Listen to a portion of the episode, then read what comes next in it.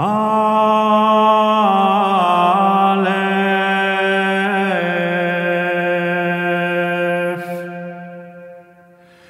Quam docedet sola civitas.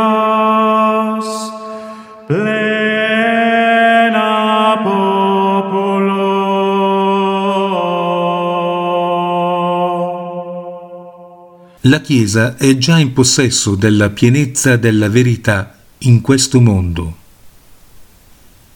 La Chiesa è in questo mondo già in possesso della verità divina o verità soprannaturale, che non è altro che la fede, il depositum fidei, la rivelazione divina. La Chiesa insegna che questa verità, che è la fede, è la verità nella sua pienezza. Questo perché la fede costituisce un'unità, vale a dire che non è possibile possedere tale verità in senso parziale. Possedere la fede è possederla quindi nella sua interezza, nella sua pienezza. O si possiede la fede nella sua interezza, nella sua pienezza, o non la si possiede affatto. Il fondamento ultimo del fatto che la fede costituisca la verità nella sua pienezza è questo. Tale verità non è altro che Dio stesso nella sua intima natura, la Santissima Trinità, insieme a tutte le dottrine che sono centrate su di Lui. Che la verità che è la fede sia la verità nella sua pienezza è, come dimostreremo nel capitolo primo, espresso dalla nota specifica o caratteristica della Chiesa che è la sua cattolicità. Non solo la Chiesa nel suo insieme possiede l'intera verità, ma anche ciascuno dei suoi membri individualmente, perché ciascuno dei suoi membri, possedendo la fede, possiede la verità divina, soprannaturale, in tutta la sua pienezza, cioè Dio. La Chiesa non insegna forse che l'oggetto delle tre virtù teologali è Dio stesso? Che con la fede il cattolico conosce Dio? Che con la speranza spera in Lui? E che con la carità lo ama?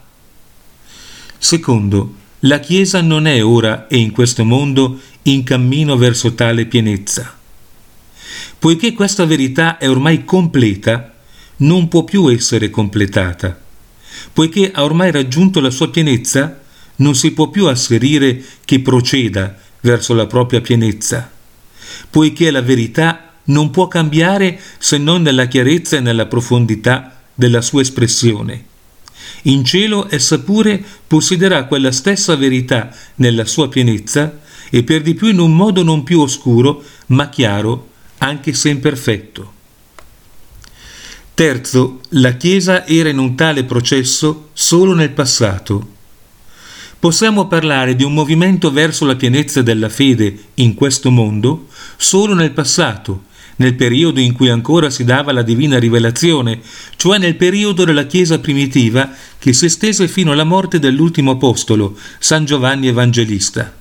Alla sua morte la rivelazione è stata chiusa e il deposito della fede completato. Jerusalem,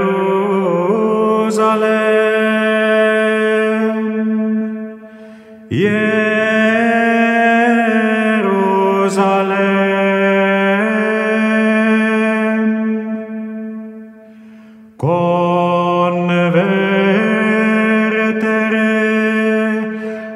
ad Domino